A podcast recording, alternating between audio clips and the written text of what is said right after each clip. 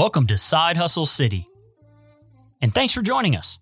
Our goal is to help you connect to real people who found success turning their side hustle into a main hustle, and we hope you can too. I'm Adam Kaler. I'm joined by Kyle Stevie, my co-host. Let's get started.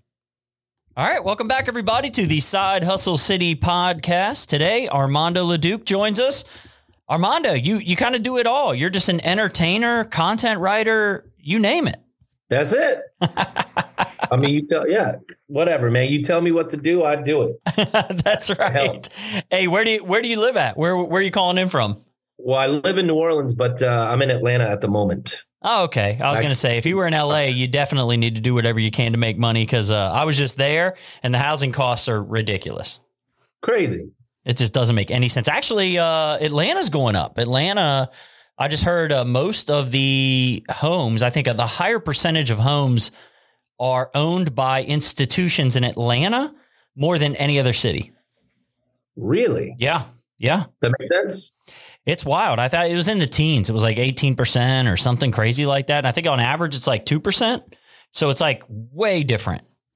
Wow. Yeah. Yeah. They're, they're making money in Atlanta. Something's going on there, but I'm sure the, uh, the property values have been spiking there as long as well as everywhere else in the country. But, uh, some places more than others. Unfortunately. Unfortunately. Yeah. Yeah. So, you know, overall, I mean, you've done a lot of stuff. I mean, you, you, you know, you've got a, a background as an actor, you can sing, filmmaker, entrepreneur, coach.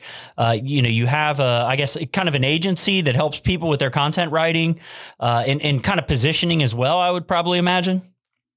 Uh, yeah, that's probably the main focus. Okay. Um, I did, um, you know, I'm, I'm always acting. I've started in ninety-eight, so I'm always doing television, film in some in some capacity. Um, I sing for fun these days, so I have a, I have a Latin band, and oh. you know we play in New Orleans at festivals and things like that. So you know that that fulfills my music, uh, you know, thing. And then I just focus on helping businesses grow with content marketing, and you know if people can't afford my services, then I help them on the coaching aspect. Nice. Well, whenever I see a French name, I assume New Orleans. Either New Orleans or like, uh, you know, up near Quebec in Canada somewhere. Although I'm not from New Orleans. So what? my oh. dad's Puerto Rican and my mother's Portuguese, and I grew up in Germany. So. Oh, my God. Yeah. Wow. So I'm all over. I'm confused, man. You're confused. No, no, no, no. That's culture, man. That's it's just a bunch of cultures coming together. How long were you in New Orleans? I've been there since two thousand five. Oh, okay. So, so plenty of time yeah. to learn some cool stuff and, and meet some cool people and some great musicians. Pretty much. Yeah. You know, my wife is, is from there. So when you marry uh, a New Orleans girl, you don't leave. Um, so, you know, that's my home now. And my, and I have a daughter there. So yeah, New Orleans is my home. That's your place. Dealing with a little humidity down there too, every once in a while, huh? It's nice now though. It's real nice right now. Oh yeah. Oh, I, I would assume. Yeah. I mean, it's, it, eh, it's still getting, it's a little chilly up here in Cincinnati, especially in the mornings right now, but it's coming, it's coming. And you're going to be just sitting pretty while the rest of us are up here shoveling snow. So yeah, yeah, it's going to suck. A lot of snow up there. Oh, we, yeah, we, we used to, I think I more than, more than we do now. I think, you know, if we get some snow every once in a while, we might get five or six inches, um, but it goes away pretty quick. It's not That's as bad as it used to be, but I mean, we still get cold, you know, we still get down to twenties most of the January and February. And then, you know, after that we do get all four seasons. So that's awesome. Well, you know, they talk about that. That's how jazz was born, you know, is because of the heat. Oh, really? So, yeah. So when you have, you know, pe- people weren't staying in their homes. And so what, it, what would happen is um, on Sundays, they would give the slaves off. And the slaves would go to Armstrong Park right now, Congo Square. And Congo Square is where they would all meet up and they would play music. And you had a melting pot of like French and Spanish and Cuban and like so because it was a port city. And so you had all of these people that were like hanging out outside because it was way too hot to hang out inside. And so the, the music fused together, and that's how jazz was born, you know, and, and uh, a lot of the, the culture comes from the heat, you know? And, wow. Uh, yeah. This is out. why I do these podcasts. Somebody mm-hmm. always has something really cool that I can add to my like information database that I've got in my head here. So if I'm yeah. ever on Jeopardy and I win Jeopardy, I'm gonna have to look you up if that's a question. I'm gonna be like, it's all because Armando Leduc. He's he's a guy. He told me about this, and I won Jeopardy off of it. You never know. Yeah, New Orleans loves to talk about history, though. So oh, I bet, I bet. Well, I love beignets, so I need to stay away. Heck yeah, I will eat all their beignets. So talk, tell me a little bit about how, how'd you start out? Like, uh, did you go to school for acting? Did you go to like, what, what did you start out at? Did, is this like a thing you've had ever since you were a kid? You just wanted to sing and perform for people and entertain, or, or how did this all start? Because I went to a performing arts school up here in Cincinnati, uh, pretty well-known performing arts school. And I, you know, I did acting for six years, but you know, my passion was art. So, uh, you know, going to a magnet school eventually led me into owning an advertising agency. And it's like the power of of early education and, and, and helping people to kind of craft their talents and grow their talents and experience those talents and, and see them all the way into adulthood, I think is very powerful. So tell us your story. I grew up with a camera. My dad had a camcorder. Um, he's a trumpet player, was oh. a trumpet player in the Army band for twenty-two years. Mm. So I was around music all the time. I learned trumpet. But, uh, and I was always telling stories at a young age, uh, but never really did anything with it. And then I got, um, a friend of mine convinced me to audition for the school play when I was in se- a senior in high school. Uh, my life was going nowhere up until that point. As a matter of fact, yeah, I remember the counselor was like, Armando, I don't think, um, you may need to learn a trade. The old trade talk. College ain't for you, and you're on a road to nowhere quick. Oh, you know? Yeah. And I, I had I, that I, talk yeah. too. I understand. Yes. Oh, good. So, yeah. uh, so oh, I yeah. auditioned, and then uh, I got the lead role, and I was like, wow, okay. And from then on, it just changed. Like I, I, I did a, the boys quartet. I graduated, started doing the community theater, um, you know, barbershop quartet. I went to school oh. at Augusta State University for vocal performance and opera. And then I was like, I don't think that this is what I need to be doing to, to get a degree in, in opera. Um, so, you know, so I was always singing. And then I moved to New Orleans to pursue my television and film career because I had done, you know, enough theater. And I was like, I really want to do film. And New Orleans at the time had a lot of tax credits. So I moved to New Orleans, two thousand five yes. before the storm. Katrina hit. And I was like, and it was six months before. And I was like, oh, wow, what do I do now? Left. And uh, and I was like, you know what, uh, let me see if I can help somehow. Ended up getting into construction and restoration with a company called Belfour, stayed and helped out the city and, um, you know, helped rebuild. And I was like, that, that I felt like made me a New Orleanian at that time. And I was like, man, okay, this, this city is something special. You were part of the rebuild. I mean, this is like your hands helped to rebuild the city. I mean, yeah. that's, that's awesome. And I mean, you know, from tragedy comes opportunity. You know, you, you had this great tragedy, but then you had opportunity for a lot of people to move down there and build, rebuild that city and make money and start companies. And, and, you know, probably a lot of entrepreneurship down there at the time. For sure. You know, yeah, definitely a lot of opportunity right after the storm, you know, because people were pouring the money in and they wanted to get the city back up and running. Uh, films came back. I started auditioning, started getting all kinds of, uh, started getting all kinds of roles. And, um, you know, started paying attention to, to the set and the cinematographers and the directors and what they were doing and how they were doing things. And I was like, man, I love that. So I started doing my own stuff. Like, so I started an improv group called Sketchy Characters. Then we started doing sketch comedy. Then we wrote a movie called Bourbon Whiz. It's The Wizard of Oz meets Bourbon Street. Oh, wow. Um, it's on. It's actually the ten year anniversary this year. Oh, wow. Um, nice. Yeah. So we took all the music and we made it New Orleans style. And instead of uh, uh, ruby slippers, uh, she landed on a stripper. Oh, of course. Uh, yeah. And I worked on Bourbon Street for a long time, you know, as a, as an entertainer. Um, and so I wanted to tell that story. And so, um, so yeah, I made that movie, kept doing behind the scenes stuff. And I was like, how can I take this concept of movie making and storytelling and apply it to, you know, business? And, you know, COVID hit. A friend of mine I went to high school with has a super successful uh, personal injury firm here in Atlanta called Bader Scott. And um, and he was like, Armando, I want to create a consulting business called Eight Figure Firm, where I teach other attorneys how to scale their businesses to eight figures. And I was like, great. And he was like, can you come up here and shoot content? And at the time, I had only done like, I think a commercial here or there. You know, I was doing one-offs. So my revenue was like up and down, up and down, you know? And he was like, Armando, you have a million dollar business. You just don't know how to get there. And he's like, I can mentor you. Uh, it's going to cost you twenty-five hundred dollars a month. And I was like, oh boy. Be, yeah.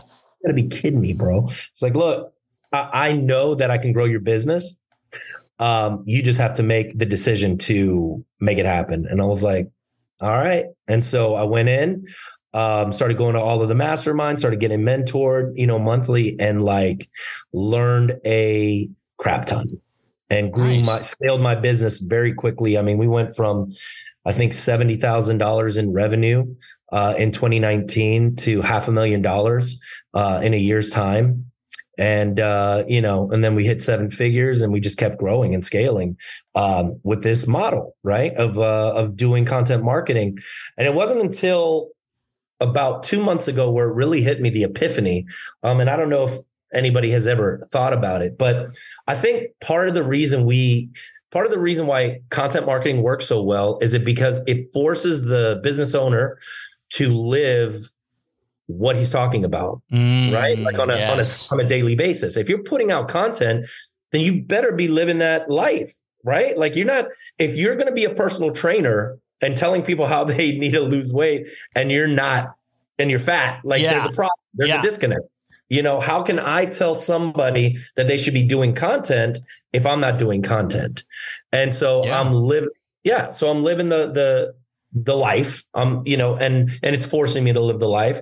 And, and in so doing, my clients started doing that and they started scaling their business as a result, because it forced them to get more, more clear about their, what they're, what they're about and their messaging and all of that. Yeah. And so through that process, they started, I mean, I've seen these guys go from like seven hundred K a year in revenue to, to two point four million in six months. Whoa. And then they six months. Figure, Goodness. Yeah. And then became eight figure businesses. And I was like, and so I started seeing it and I was like, oh, wow. Success leaves clues, right? This is all predictable. Um, and the big thing that he told me, it was like, you know, the, the speed of growth in your business is tied to the speed of implementation, right? So if you implement fast, you're going to grow fast. And if you keep the ratios at thirty-six percent employees, twenty-five percent marketing, ten percent operations, and then the rest goes into your pocket. If you keep those ratios as close to that as possible, you will scale your business.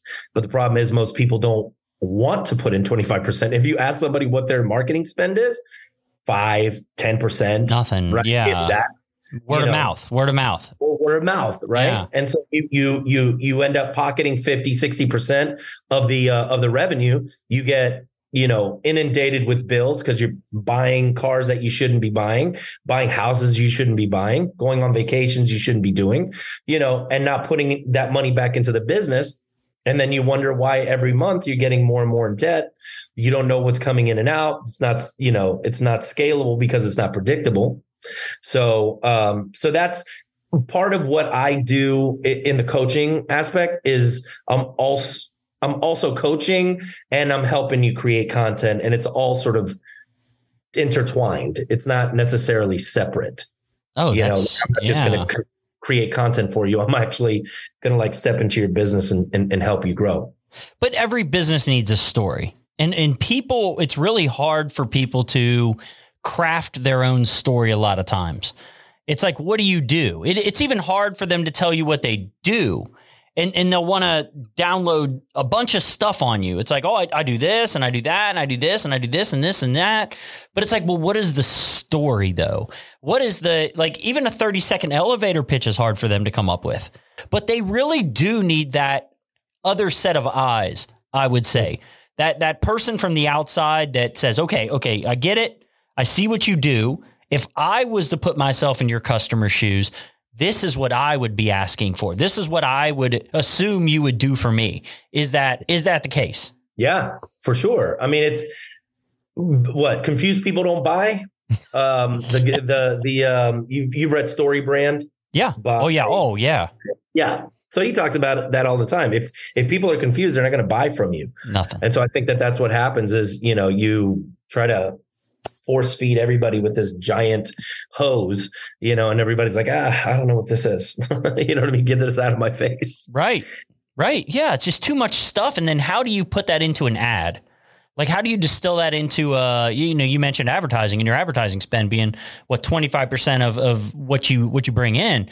And it's like, well, if you're going to spend that much of your revenue, twenty-five percent, you got to put out the right message and it's got to be consistent. How many people put out a message and then, you know, a week later, they don't like it, so they change it. And a week later, they don't like that, and they change that. And they keep changing it and changing it and changing it. And they're not even A B testing it. They're just changing it every single time. And it's like, you, if you're confused and you're not putting out the same message consistently, well, then your customer's confused. And you need yeah. to hit them with the same message, what, seven times, I guess? Actually, now I think that's gone up. I think that's seventeen even more. seventeen now. seventeen now. Back in the day when it was television advertising, it was six or seven times. Now, seventeen apparently. And, uh, you know, how are you going to get their attention if you're constantly changing your message or changing your logo? I'm a designer. I have this problem with people wanting to change their logo all the time or wanting to change their brand colors or whatever. And it's like, guys, just as soon as your customers start to get it and they start to see that consistency, you're changing it because you're sick of it. Because you've seen it a whole bunch of times or you've heard it a whole bunch of times. Your customer hasn't yet. Yeah. Yeah. They people people get uncomfortable with monotony and they get they they get bored with being consistent. And that's the that's the thing that makes you rich. That's the thing that that cr- creates that traction. It's the everyday small consistent thing that you do on the regular that gets you where you want to go, right? Like, I mean, we are five hundred videos deep with my company now. You know oh, what I mean? Wow. And like, wow. we're not even, and we're not even like, scra- in my opinion, scratching the surface. You know what I mean? Like, we are only now, twenty twenty-three, starting to get the, the attention, um, you know, from these videos, not to like the people that know us, know us, but like people that don't know us now are starting to find us, you know, and it took, took three years. Like it took three years. And these you YouTube know, YouTube videos, or where do you where do you have yeah. these videos, or is this part of a I course? Put, yeah, so I put I put uh, videos out every day, sometimes multiple times a day, and it's on YouTube, it's on uh, Facebook, LinkedIn, TikTok. Like I, I post across all platforms on a daily basis, Threads, all these email all these marketing places. Yeah, yeah. yeah. So w- how does that now? That helps people, and I keep trying to convince folks. You got to have videos out there. You've got to, if you want to showcase your brand and you want people to find you, you have to be on these different platforms. People don't read a lot of information anymore. You need, you do need a website with content on it because Google's going to read it, right? But that content needs to be consistent. Like everything has to ladder up to your, your objective, whatever that objective is, whatever that, that thing is you want to tell customers about your brand, like all these different channels you're, you're pitching on, they all kind of have to ladder up to that thing that you're trying to pitch. That really simple message. It could go in your ad, you know, on, on your Google ad or on your Facebook ad or whatever it is you're doing, but people have to be consistent with this thing. And they've, they, a lot of times I think they need somebody to manage them. Otherwise, they're just not going to do it. They're not going to stick with it. They're going to they're going to fall off at some point. They're going to stop doing their their their videos. They're going to stop doing their blog writing.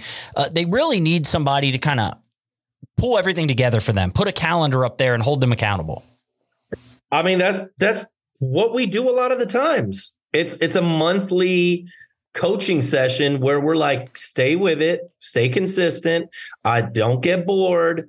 Let's keep going. You know what I mean? Like it's, it's, it's a consistent effort, concerted effort, but we try to like take it out of their hands as much as possible, you know, just so that we can go, hey, all you need to really do is show up and shoot. That's yeah. it. Everything else we got. We're going to come up with the scripts. We're going to come up with uh, the topics. We're going to shoot it. We're going to edit it. We're going to put it out. We're going to write the copy. We're going to put, put the hashtags, you know, we're going to distribute it. Don't, don't worry about any of that. Right. And so I think that that's why people like working with us is, is, is because we take the, the questions out of it. I know a lot of marketing companies wait on the client to make decisions so that they can move forward. And they're like, oh, you know, I'm waiting for the client to give me content, or I'm waiting on, on the client to do this. And, and I'm never waiting on the client. I told my, and, and I tell my clients when they first start with me, I said, I'm going to create you. If you don't, I'm going to send it to you for approval. If you don't approve it, I'm going to assume that it's approved and it's going out. And that's part of the contract. Mm. So that's, that's how we operate. I'm not waiting on you. You know what I mean? So if you want to be involved, please feel free. We're, you know, we're going to correspond all day, but I know you're busy. You're trying to run this, you know, multi-million dollar company. I know we already know what you want. So I got it. We're going to create the content. You're going to, you're going to get to see it three times, right? We're going to send you the topics and the scripts for you to approve. That's the first time you see it. Then you're going to see it because we're producing it. So the day of, you're going to see it and you're going to be actually performing it. Then we're going to send it to you uh, as an edited piece. So you're going to get it three times. If you don't approve it within those three times, it's going out. It's going out. Interesting. Well, and, and so, it, wait. Yeah. Yeah. And think about this too. People need to create habits eventually. So you're working with them, you're helping them do stuff, you're helping them produce videos. But at some point, they build a habit and they get used to it. And you don't have to pull teeth to get them to do these things. And it, it probably gets to the point where then they say, okay, take the wheel, do the thing. I trust you. Yeah. And they're just providing what they need to provide to you to continue this thing. And it becomes easier over time. A hundred percent. I think, you know, the first month is always the trickiest. Because it's the it's the first month, right? Mm. They're they're experiencing you for the first time. They have their own hangups about how they look, how they sound on camera. And so it's a lot of that. It's a lot of me going, hey, don't worry about this first shoot. Just write it off. It's one of these things that you're just going to have to go, you know, second, third, fourth month. That's when we're really going to hit it. So you have to think about this as an investment of your time. You know, and so they do it. And, and, you know, and I have, I even have like before and after videos from my client, current clients. I'm like, watch this first client first day, watch them six months from now. This client first day, six months from now, first day, six months, you know, so they get it, you know what I mean? And I have to reinforce it because uh, I think I read in a book, The Ultimate Sales Machine by Chet Holmes, which is great, mm. uh, says people only retain seventeen percent of a conversation. And that is if they are looking at you in the eye, they don't have their computer up. They don't have their phone. They're like, all of their attention is here. They're only going to remember seventeen percent. Wow. So if that's the case, then I have to, on a regular basis, explain to them over and over and over and over and over again what it is that we do and how we help. And that's part of the marketing too for them is people seeing it over and over and over again. To your point, they say, oh my God, how many times do I have to say this? thirty thousand times you have to say it. You yeah. have to say it thirty thousand times. Just like, crazy. Yes, it's, it's just true. Part of it. Yep. Yep. And, and now you w- were able to jump into entrepreneurship. You had all these successes. You've, you know, you've, you've been on stage, you've, you know, been on film, you've produced films. Uh, you've done some of the things that some people only dream of doing, but those you, you're talented, right? You have a talent at this thing. I think everybody can start a business. I think, it, yes, there are entrepreneurship types, right? But I think everybody has something in their personality type that would align itself with entrepreneurship, right? There's some people that are just more likely to start one because they can't stand their boss or they just don't have that worker, listen to rules personality. You know what I mean? And I think you and I probably have that. Um, but there are people out there that are starting to feel the pinch of the economy right now. And you have these times. I mean, you, I see some gray in that beard down there. You probably remember two thousand eight, right? I remember two thousand eight. I remember when stocks were taking a nosedive. I remember when, you know, interest rates got high. I remember when it was it was hard to get a house. I mean, there there were, you know, history kind of repeats itself. We go through these cycles. We're in the, you know, late stage of the business cycle heading into a recession right now. And people are struggling. I was sitting there at a, at a restaurant yesterday and I was eating and this couple, and we couldn't help but hear them. I wasn't trying to snoop on them, but they were talking about their bills and what they could cut back on and the subscriptions that they could cancel. And the guy goes, uh, I could take our money down to the casino and do some sports betting. I'm really good at sports betting. The woman goes, honey, we can't afford to lose forty dollars. Yeah. Wow. These are the decisions people are making right now. And it's, you know, maybe they lost their job. They put their faith, they put their faith in another human being who's no better than them. They just yeah. took the, they took the leap, right? They, they started a business. And and for some reason, these people are trusting in these folks. And the bigger the company, the more of a number you are and the more expendable you are. And when times get hard, your company loses money because, you know, they're cutting back. Their customers are cutting back. They're going to cut back on you. And I think, uh, you know, there is no stability, I would say, in working for someone else, unless it's maybe the government. Let's be honest. The government only expands. It only grows, right? But sure. if you're not, if you don't have a, a cushy government job, you, you know, you're at risk of losing your job. You're at risk of sitting at that table, wondering what kind of bills you can cut back on because maybe things aren't going the way you, you expected them to go all of the sudden. And this yeah. happened all of the sudden. So, so talk to people a little bit about pursuing their passion, because everybody's passionate about something. You had talent. You were passionate about your thing. I liked art. I was passionate about that. I own an agency now. But becoming profitable, not just jumping into something because you hate your boss, jumping into something with a plan, knowing that this can be profitable and you can have a seven, eight figure. You, well, you could definitely have a six figure business, I'd say, your first year or two, but you can eventually turn this into a seven, eight figure thing, maybe even more depending on what you're doing. To, talk to little people about that, a little bit about just trusting in yourself.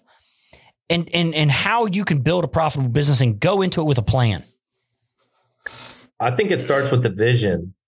I think it, you know, you have to have a vision, mission, and core values. There's a really good book called Traction. I love that book. The chart. Oh, yeah, I go. keep going back to that chart in the book. All the, the what is it? Go the West. sixteen ways you can advertise or whatever. It's great. Yeah. Have you, so there's a, um, there's a software out there called ninety dot i o. Are you oh, familiar with ninety dot i o? No, no, no. Tell me about that. This will change your, this will change your life if you're in business. Like the number ninety dot i o. Oh, yeah. ninety dot i o. Yeah. Okay. The, you got to write it out. So this is based on the entrepreneurial operating system, the, the Traction, you know, your rocks, your issues, scorecards, K P Is, all of that stuff. Right. So you start with your V T O, your vision, right? What's your ten year goal, three year goal, year goal, right? Then you create your rocks out of that. And your rocks are the things that you know that are going to move the needle forward, mm-hmm. right? Could be revenue goals, could be marketing goals, could be hiring goals, operational goals, right? So you figure that out with your team in, in annually. If you don't have a team, I would recommend some sort of mentor, right? Because you don't want to, you don't want to navigate this on your own, right? Find a mentor that that's in business that can at, at least someone that you can talk to about it. Cause that's, that's where the magic happens, right? Cause if you're a visionary, and then the, the, the book after Traction is Rocket Fuel.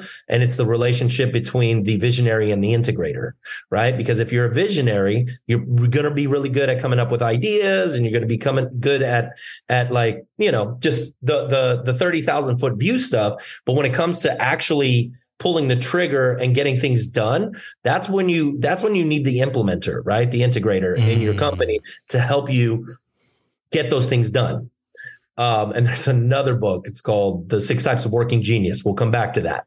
But if you don't have the vision, if you don't have your mission, if you don't have your core values, if you are starting a business and you don't, passion for it has to be number one, because that's the why, right? Like that needs to be the, the, the first thing you, why you're wanting to help, right? And you better go into business because you want to help people and not because you want to make money. Because I think if people start with, I want to make money, and that's the thing, it's going to always be elusive. It will always be out of your grasp. That is the one thing that I learned um, off of another book, and I can get to that one too. It's called Never Lose a Customer Again, and oh. it's based on your customer journey. And don't get it twisted. Everybody's going to go on a journey with you if they're going into business with you. Now, hopefully you write it out. Hopefully you have an actual customer journey regardless of, because then you know that they're going to have a good experience with you, right? So for instance, I just finished with a personal injury attorney yesterday. On every shoot, we give them a little gift basket. right? Thank you for the shoot. It's a little champagne bottle. I think it cost us maybe forty bucks, right? Yeah. Not nothing major, but it's a thank you card. And every time we come and shoot, they get this. Now, and and we have other customer journey stuff. And, and that book is really good about it. Never Lose a Customer Again talks about the wow experiences that you can create through every phase of the customer journey, from the admit phase where they they say, hey, I want to do business with you, right? Like when somebody does Uh, choose to do business with us, we immediately send them a help, welcome to Leduc Entertainment video. And then they get another basket, right? With their production guide in there. It's a, it's a little gift. It's a welcome gift, oh, right? Wow. It's a gift. And then they get these, um, the, the customer service calls and all of that. Like all of that is like planned out to a T. So now when Andre Dennis says, hey, I have a referral, and they refer me to another a personal injury attorney, if I don't keep up with sending him a gift basket and then doing that, like that is what they've been accustomed to receiving when doing business with Leduc Entertainment, right? So if I'm messing out on that, now I'm no longer providing the, the service across the board in the same way, right? And that's what we want to start doing. We want to start creating a customer service experience that is the same at every turn, right? And those become your K P Is, your scorecards, right? Your key performance indicators, letting people know that are we on track or off track to get to our rocks, our goals, right? So every quarter we can go, you know, so I'm back in ninety dot i o now. So you get your quarterly stuff, and part of your rocks could be creating a customer journey, right? And sitting with your team going, okay, what, how do I get my customer from point A to point Z, right? And what are all the steps in between? And the Domino's pizza tracker is really nice because it tells you where you are in that, in that journey. Hey, the pizza's getting made. Hey, the pizza's now in the oven. Hey, now we're cutting the pizza. All right, now it's getting delivered, right? Same deal, whether you're a plumber, whether you're a personal injury attorney, family law attorney, plastic surgeon, whoever, like everybody has the customer journey. So I, I hope that you take it and you put it together, right? So you get this customer journey together, figure out what your rocks are on a, on a quarterly basis, right? Have your level ten meetings every week. Your level ten meetings are meetings so that you can make sure that you're on track to keep uh, your rocks as um, as a target, right? It has deadlines. Make sure that everybody knows that we're on all on the same uh, course, right? To making sure that, hey, weekly, are we on track or off track? Are the to-dos being pushed off? Is it because you don't have clarity on what you need to do? Do we need to turn it into an issue? Great. Now it's an issue. We talk about it. Now we can delegate again. Boom, boom, boom. Traction, traction, traction, traction. You implement fast. Now all of a sudden, all these things are, are, are, are happening. And that's how you scale the business, right? Without stress. Because yeah. That's another thing too. I know a lot of people talk about, oh, oh scaling. Oh, you're going to lose quality. You're going to lose quality. You lose quality because you're unorganized and you don't have everything spelled out. If you have everything spelled out, there's no way everybody should know who's doing what. And then now, now when you, if somebody's not doing their job, it's not a personal thing. Sorry, John, you're just not hitting the K P Is. We see it every day, every week. We're checking. And for the last two weeks, every single time you're missing your K P Is, and it's numbers. It's not a personal thing. Mm-hmm. So, and that's not, it's, and, and, and look, I don't, I don't do it so I can catch somebody.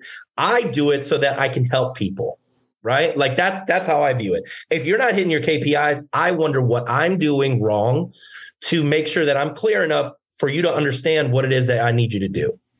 Because maybe that's the problem. Maybe you're confused and you're paralyzed because you don't necessarily know. That's what happens. Yep. That's exactly what happens. People, people usually procrastinate because they're unsure of what the next thing to do is.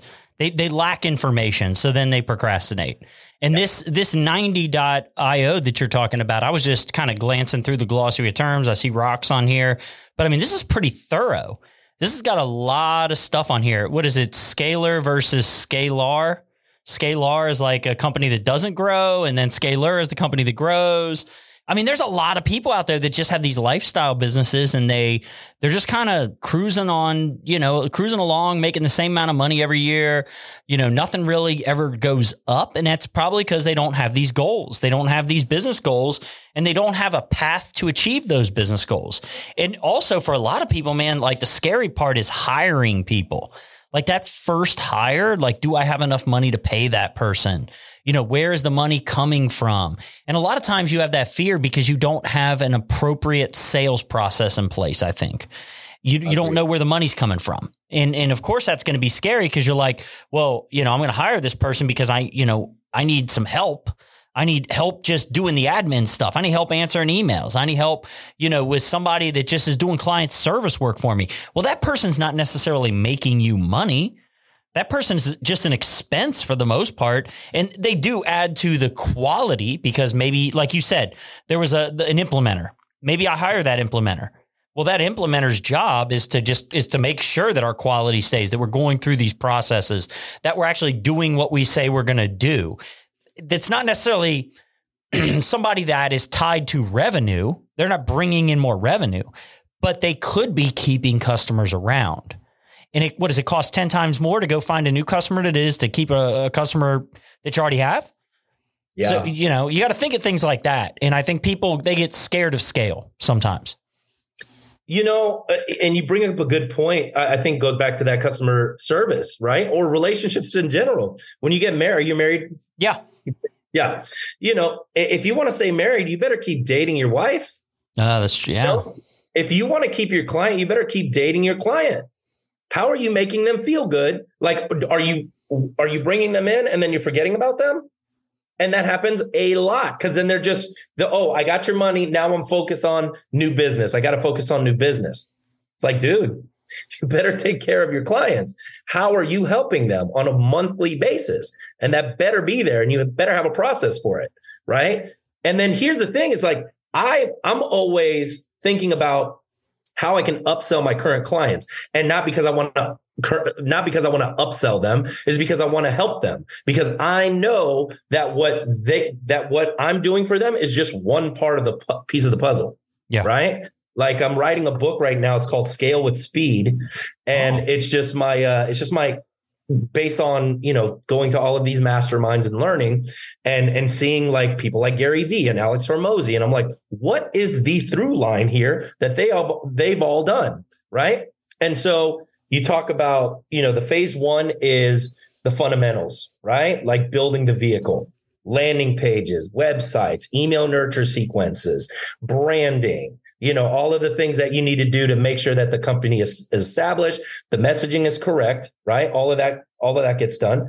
Then you roll into content marketing, right? And that's podcasting, that's uh, social media, Um, on a consistent basis across all platforms, right? Then we're talking about the sales intake, right? What does that look like? Making sure that we're the the the lead journey is there, the customer journey, the post-customer journey, right? Then we're talking about what's the book, and it goes back to what's the offer, right? You yeah. want to get clear. You don't want to um you don't want to confuse the people. So what is the what is the book that you're writing? Right. And you can write a book about personal injury. Has it been written before? Of course. But what makes you different? Right? Like, what is the experiences and what's the lens that you can put this through? And then that becomes the book, right? So we're writing the book, right? While we're creating the content. And this is what I did for uh, a few of my clients, right? I'm like, dude, if we're two hundred, three hundred videos deep, give this content to a book writer. They're going to ghostwrite the book for you. And I've got a couple of, uh, of people that I know that can write your book for you, make you an Amazon bestseller, right? You take all of that content, and here's the thing: when we're creating the content, it is all be, it's all focused, it's all intentional, because we know the end result is going to be your your keynote, your book, your online course, right? So now you not only are you providing the service that you provide, right, but we're creating the influencer, right? And you're getting better at better and better because you're putting content out every day. You're growing that confidence. You're getting better at speaking. You're getting better at the conviction. And now we have a book. We have all your landing page. We have the offer. We have all of that stuff working together, and you will scale your business to, to, to new heights. And I don't care I if we're it. in a recession or depression. It doesn't matter. If you do this on a, on a regular basis and you can implement this fast, you will grow exponentially. Man, I love it. People need to hear this stuff because I, you know, I think, you know, people are one, they're afraid to put the content out there. And I think they're afraid to put the content out there because they don't have a message. And working with someone who understands storytelling, Like, an, like all these movies and stuff you watch. Why do you watch these movies? It's because there's a story. Yeah. It keeps you engaged for two hours, hour and a half to two hours. You have to be engaged. Some of these movies are three hours, right? You got to sit through those things, but you're engaged. You're like, wow, yeah. that, you know, that was a long movie, but you know, it kept my attention. Well, these people, yeah. perf- like people like you, I mean, you're born storytellers and, and you have to be able to keep attention. Attorneys, uh, personal injury attorneys, you know, they, they do the law. That's what they do. What makes one personal injury attorney different than another one when they all have the same thing and they all have to follow the law? They, they, right. How are you any different than these other guys? Like, the law is the law. It's black and white. It's this is it. And that's that. Where's the gray area? You know, how, and if you're working with multiple personal injury attorneys, you have to craft a brand new message for every single one of those personal injury attorneys that most people don't think have anything different, right? No, this uh, one is just as good as the other one, you know? Right. Well, not when they have you. And if I'm the personal injury attorney, I'm going to write it like it's just boring. It's going to be, yeah. we follow the law. We do this. We do that. Like, look at some of these personal injury attorneys' websites. And I'm just, I'm picking on this industry because you mentioned it, but sure. l- look at their websites. And look how plain and boring these websites are. I'm sure they got a justice, scales of justice somewhere on their website. You know, they, they've got maybe an ambulance and some blinky lights. I actually had a, a personal injury attorney up in Chicago as a client one time. And they, what is the story? Some of them have been in business a little bit longer than other ones. So they're like, look, I've been a personal injury attorney for forty years. That's my thing. Okay, great. forty years. We can work with that. What else do you got? Well, I've been in some crazy cases. What are those cases? We we should put those on the website, right? We should tell the story of those things. This guy was freaking out. He didn't know what he was going to do and blah, blah, blah. So we helped him out.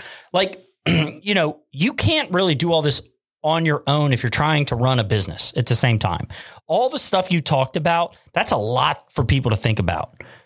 Building building their story is probably the last thing. They're probably just putting up some generic info in their website, to be honest with you. And unless yeah. they have somebody, a third party with a new set of eyes, that is a creative person that is is good at storytelling, that grew up telling stories. You tell stories through music. Yeah. Dude, I, I don't know how many times I've been going through songs on, on my reels, trying to pick the right song for my reel. Right. Yeah. I, I, I'm terrible at music. I can't match. My wife's way better than I am. She could, you play a tune for her, she'll tell you who wrote it and the, everything about it. Me, I suck. So if I was to pick a, a song, I'm just not good at matching it, matching the mood and all that other stuff. A lot of people are like that. That's another key of working with somebody like you. It's this, these are creative people that can help you move your, the dial on your company, move the brand and give you a goal, a message that you can, you can work towards with everything you do. Yeah. Just has to be. And I, it starts with the vision, starts with, it, it start with, starts with your story. Why are you doing this? Why are you helping? What's your backstory? You know, what's the hero? What's the hero's journey? Right? What brought you to this point? That's it. Yeah. I mean, that's, it's a hero's journey. I was actually watching a movie last night on Hulu. And it was this uh, alien movie, this lady's alien thing. It was really confusing. It was uh, There's Nowhere to Hide or something like that. It's a brand new movie, just came out. And they were talking about, they were trying to explain the movie because I was like, what the heck did I just watch? And at the end, I get on this thing. It's like, what is, what was the purpose of this movie, right? And it said, well, it's open to interpretation. And you got to love those movies where the director just is, it's like open to interpretation. But right. They said that, you know, this woman, she went through these hard times, and I don't want to give away the story here. But essentially, it was a hero's journey, but in a different a different way, right? But every movie has a hero, right? And, and a story has a hero. Well, when you have a brand, you have you're the hero of that brand, and and this is what it this is what you have to understand. And not everybody understands how these things work. They don't understand the characters. They don't understand, you know, that a, a story has a hero. And they, a lot of times they're scared to talk about themselves. I know I'm going on and on about the value of working with people like you. You're probably a humble person too. And you don't necessarily want to, you know, scream it, you know, from the tops of a mountain, you know, because you're probably a humble person too, but it has to be told. You have yeah. to tell your story. Sometimes you just got to get over the fact that, you know, uh, you feel a little arrogant talking about yourself and talking about what you've done, but Pete, the customer deserves to know. They do. I was in a um, I was in this public speaking forum, and the guy on stage had said something that like stays with me to today. He said, "Don't deprive your audience of your message because of your own hangups." Mm. Right? Like you just you, we we all have our, our own hangups, our own inner critic, and you know, just do it anyway. I love it. Just Let's put it out. Do anyway. it. Put it out there, man. Well, Armando, this has been great, man. I really appreciate it. Tell people how they how they find your your website, your company, and uh, and your YouTube stuff. They can find me anywhere, Armando Leduc, um, on all my social media. My website is Leduc Entertainment. That's L E D U C entertainment dot com. Um, but if you Google me, I'm, I'm pretty easy to find, and we're super responsive. Um, I got a team that, you know, that's on social media. So if you guys reach out and have questions, you know, I'm super available to answer questions. You, I can see you're passionate about it. You want to help people. You found success and you want to see other people succeed the same way.